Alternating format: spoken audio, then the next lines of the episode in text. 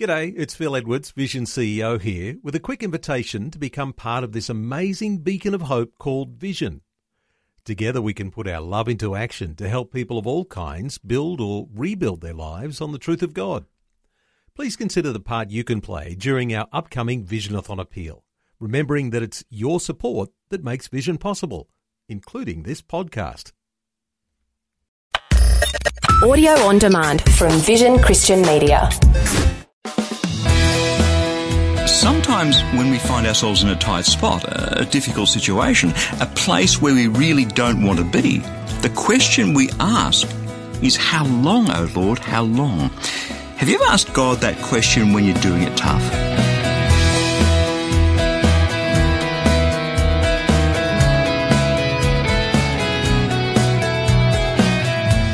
Hi, I'm Bernie Dymet. Thanks so much for joining me again on Christianity Works as we kick off a new series of messages that I've called, I know this is going to surprise you, How Long, O Lord, How Long? And we're going to dive straight into God's Word today to discover what the blazes God is up to when He keeps us in those difficult places way, way, way longer than we'd really like to be there. And look, stay tuned because in just a few minutes I'll be telling you about a free booklet that I'd love to send you that's called When Will God Finally Show Up?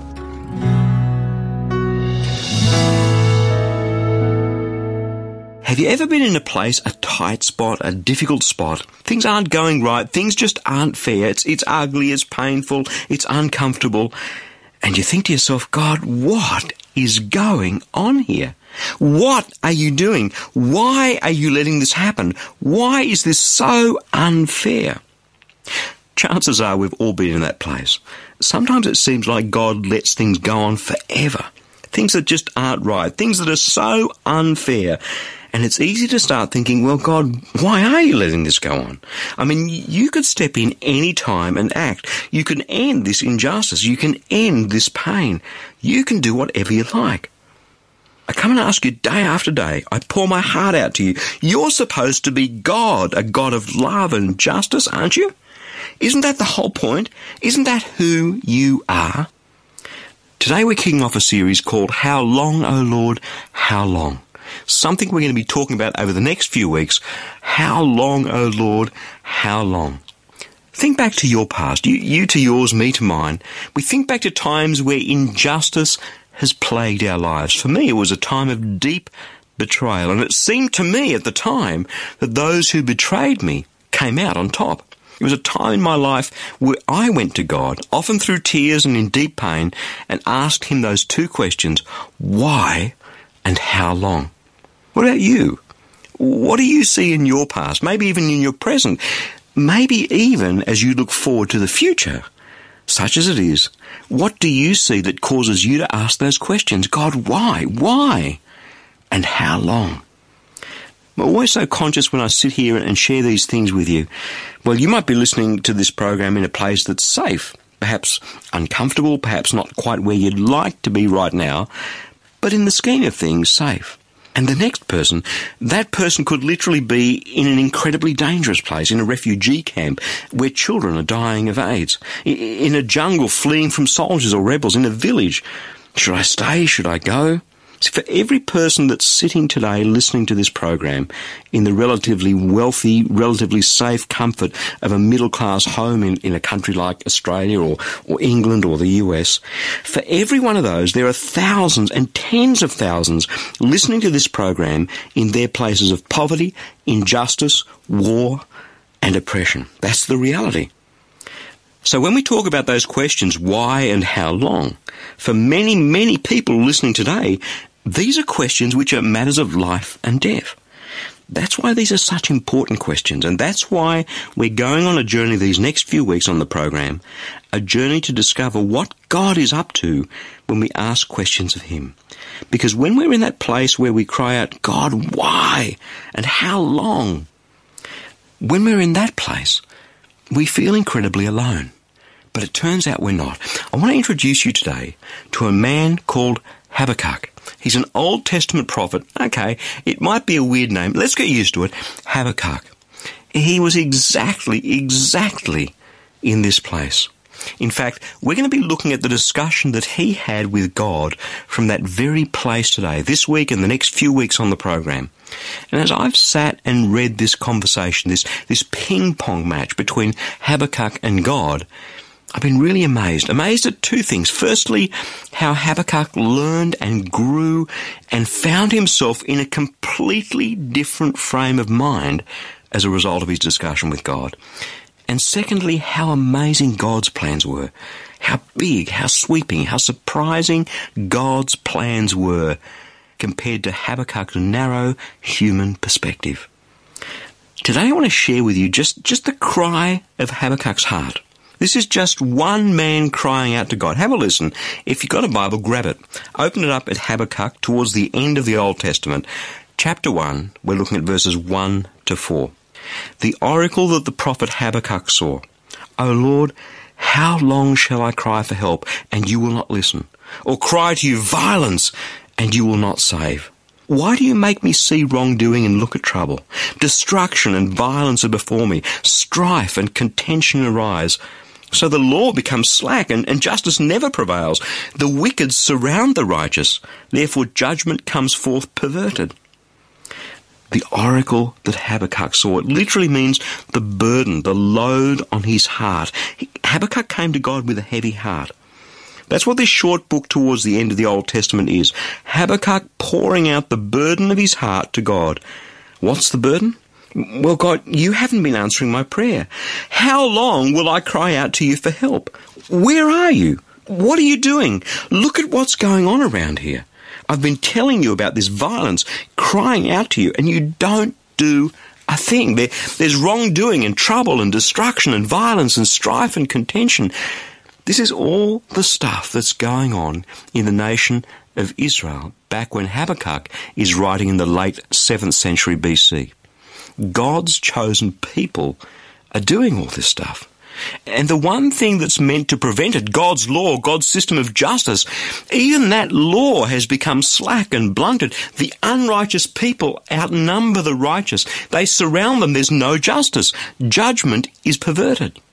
It's pretty bad stuff.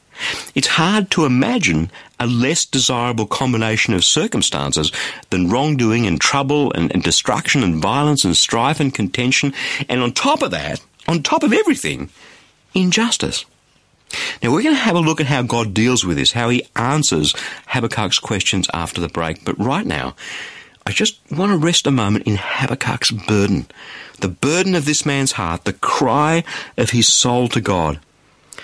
It's easy to imagine that, that when we front up to God, we have to put on our Sunday best and make sure that we have our act together and, and be strong and confident and a man or woman of great faith. But here it is in the Old Testament, in the Bible, one of God's prophets crying out from his despair to God, sharing with God the deepest burdens of his heart. Look, God, look at what's going on here amongst your people. How long, oh Lord, how long will you let this go on? And, and why are you allowing this to happen? And as we're going to see today and over the next few weeks on the program, the cry of this man's heart opened him up to a journey of discovery with God. He didn't necessarily discover the things he wanted to discover. God is not going to dance to our tune, but by the end of it all, Habakkuk was a changed man, a profoundly changed man, a man singing God's praises, even though none of the circumstances around him had changed at all.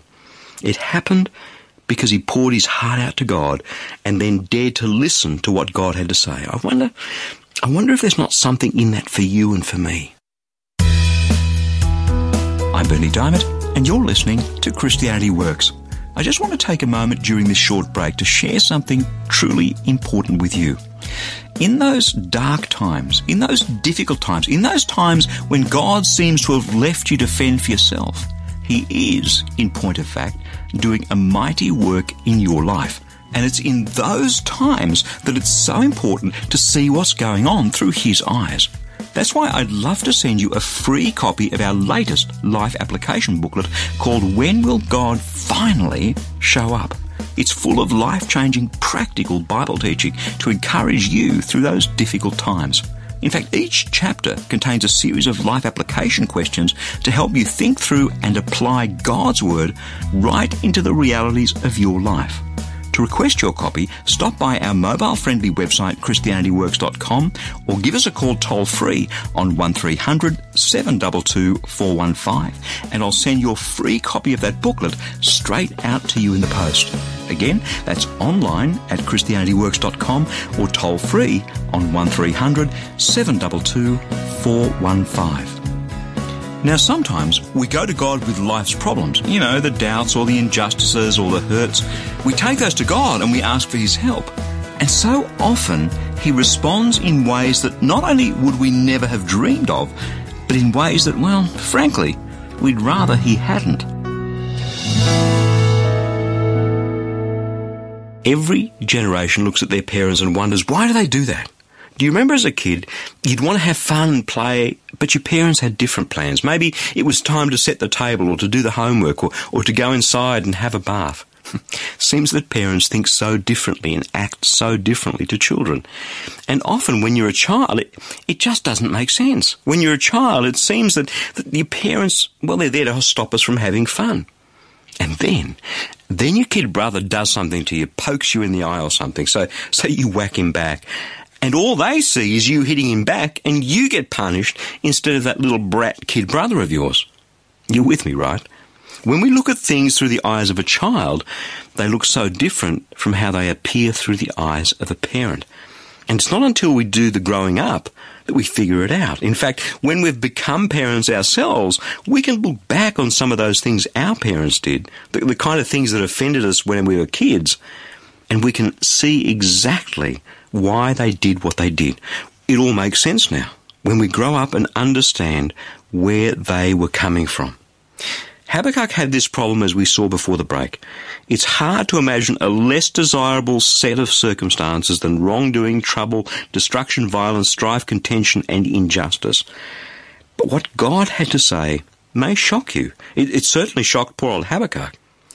And yet there's something really important in this for you and me here and now. Have a listen to what God's response was to Habakkuk's complaint. You can pick it up in Habakkuk chapter 1 verses 5 to 11. Look at the nations and see, says God. Be astonished, be astounded, for a work is being done in your days that you would not believe if I told you.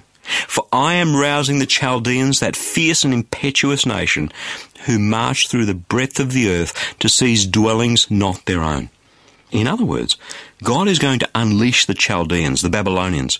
He might have well said to Habakkuk, Hitler's Third Reich. That was the effect of it. Now have a look how God goes on to describe them, beginning in verse 7 of chapter 1. Dread and fearsome they are. Their justice and dignity proceed from themselves. Their horses are swifter than leopards, more menacing than wolves at dusk. Their horses charge. Their horsemen come from far away. They fly like an eagle swift to devour.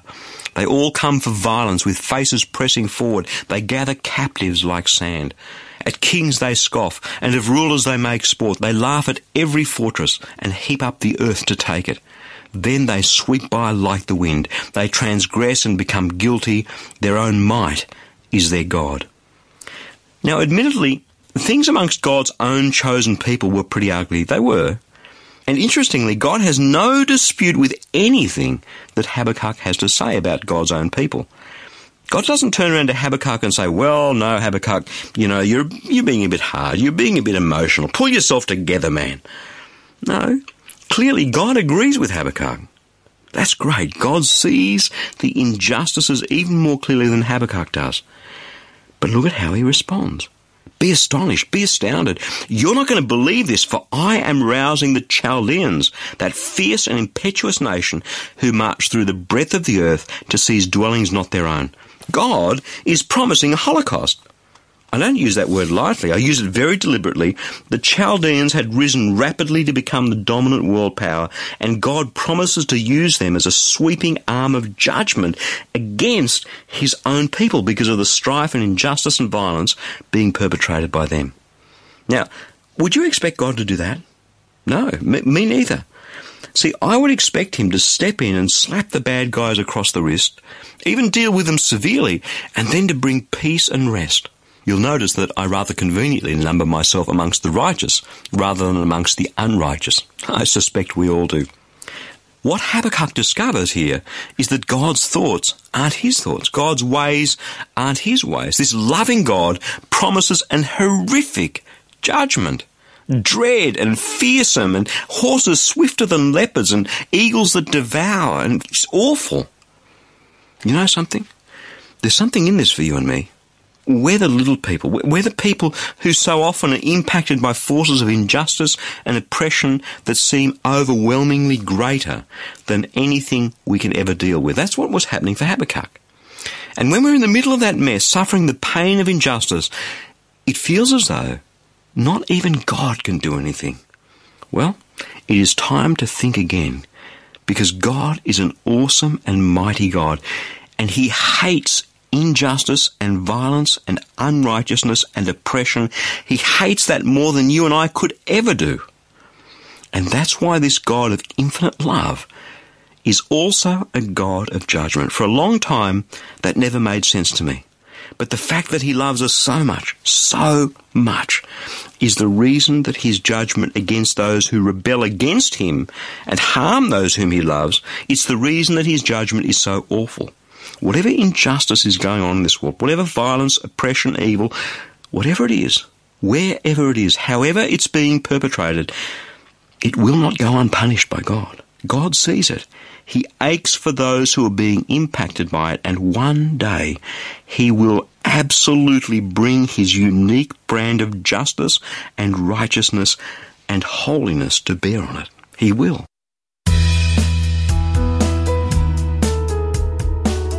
I'm Bernie Dymet, and you're listening to Christianity Works. As we take this short break, I'd like to tell you about a free daily resource that I'd love to send you to encourage you and to help you live in victory on your journey with Christ.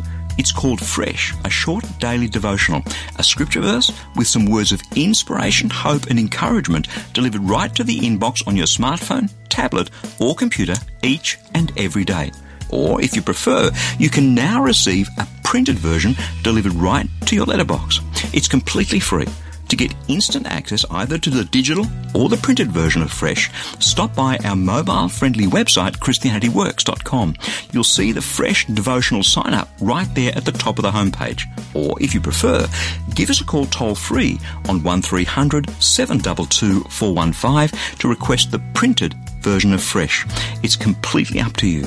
That's online at ChristianityWorks.com or toll free on 1300 722 415. So go ahead, sign up to receive fresh, and may your heart be touched and transformed as you draw ever closer to Jesus through His Word. Now, I don't know about you, but sometimes the things that God does, the things that He says, the things that seem to be in His will, just don't make sense to me. And so, what I want to do is to find out from God what He's really up to here.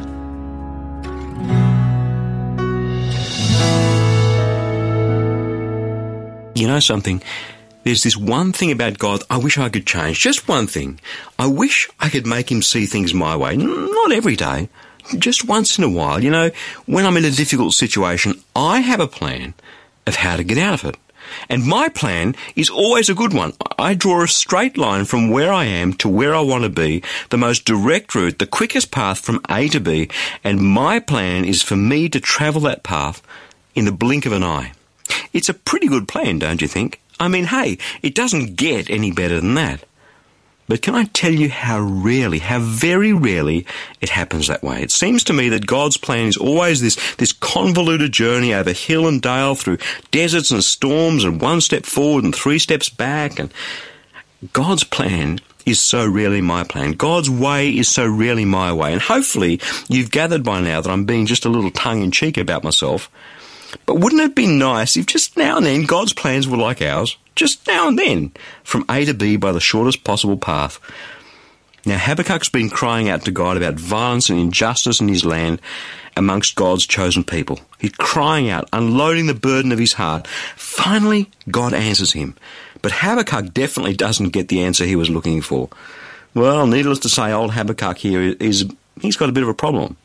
He's bawling his eyes out before God, and instead of God giving him what he wanted, the shortest, most convenient route from A to B, God promises something completely different. So shocking, so fearsome, that the first thing that God says is designed to cushion the blow of what's about to come next. Look at the nations and see. Be astonished, be astounded, for a work is being done in your days that you would not believe if you were told. And so, Habakkuk responds to God with his concerns. Have a listen to what he has to say to God when this stunning plan of a holocaust on God's people through the Chaldeans is set out by God. This is, this is what Habakkuk says. Are you not from of old, O Lord my God, my Holy One? You shall not die. O Lord, you have marked them for judgment, and you, O rock, have established them for punishment. Your eyes are too pure to behold evil. You cannot look on wrongdoing. Why do you look on the treacherous and are silent when the wicked swallow those more righteous than they? In other words, Habakkuk is saying, um, just, just hang on a minute, God. I, I just want to remind you of something. You're God. Remember? You're the Holy One. You're holy. That's spelt H-O-L-Y. That means you can't use the Chaldeans. You've marked them for judgment and punishment because they're not your chosen people your eyes are too pure to look upon evil. You, you, can't let these evil people bring greater evil upon your own people. You can't let these treacherous Chaldeans swallow us up. You just can't stand by and let that happen. No, no, no, no. This is not a very good plan here, God. It, it's nice that you agree with me that something's got to be done, but just hang on here and let's sit down and talk about this and rethink this plan of yours. That's what old Habakkuk is saying. And he goes on to drive his point home with God, beginning in Habakkuk chapter 1 verse 14. He says, You have made people like the fish of the sea, like crawling things that have no ruler.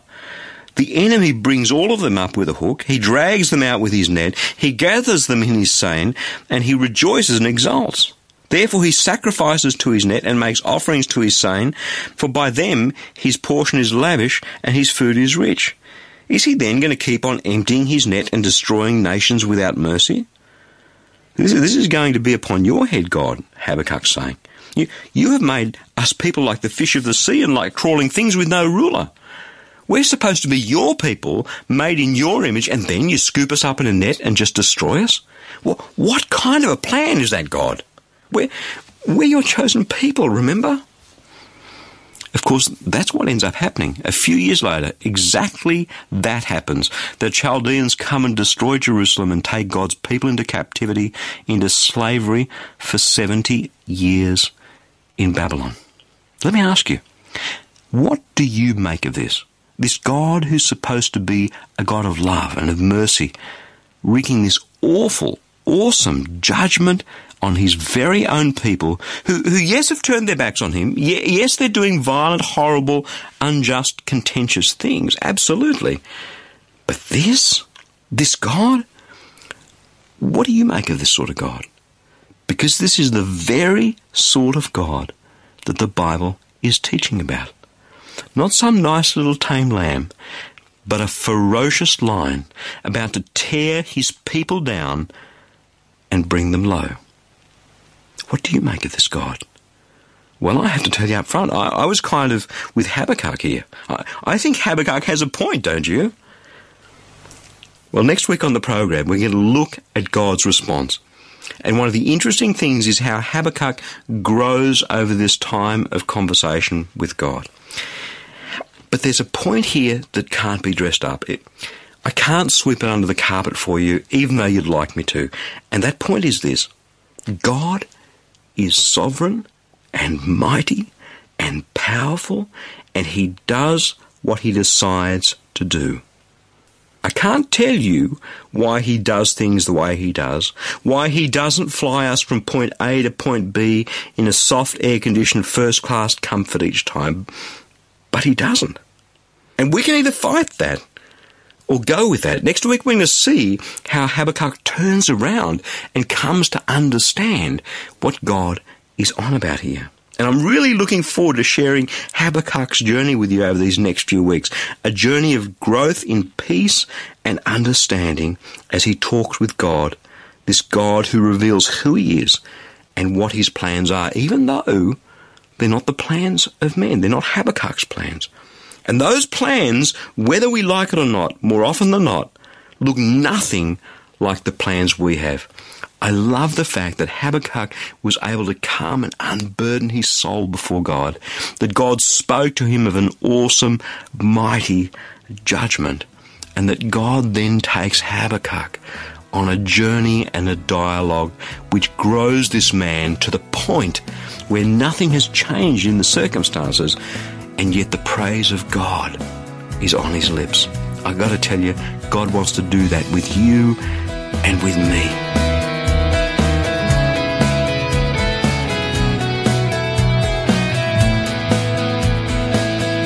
Well that's pretty much all we have time for today. But before I go, there's something very important that I need to share with you. This program, Christianity Works, is encouraging so many people in over 160 countries around the world to draw ever closer to Jesus and to live in the victory that He purchased for them on that cross. But that's only possible through the generous support of friends like you. Each dollar that you give towards the ministry of Christianity Works today will help reach over two and a half thousand people with a gospel message. So, a gift of, say, $35 can touch over 85,000 people with the good news of Jesus Christ. That's amazing. So, let me encourage you to give a generous, tax deductible gift of support to Christianity Works today. You can do that right now, securely online, by visiting our mobile friendly website, ChristianityWorks.com, or by calling 1300 722 415. And when you do get in touch, don't forget to request your free copy of that life application booklet I mentioned earlier. It's called When Will God Finally Show Up? Again, that's online at ChristianityWorks.com or toll free on 1300 722 415. Thank you so much for your support and for joining me today. I'm Bernie Dymet. I'll catch you again same time next week with another message of God's love, God's grace, and God's power for each one of us in Jesus Christ.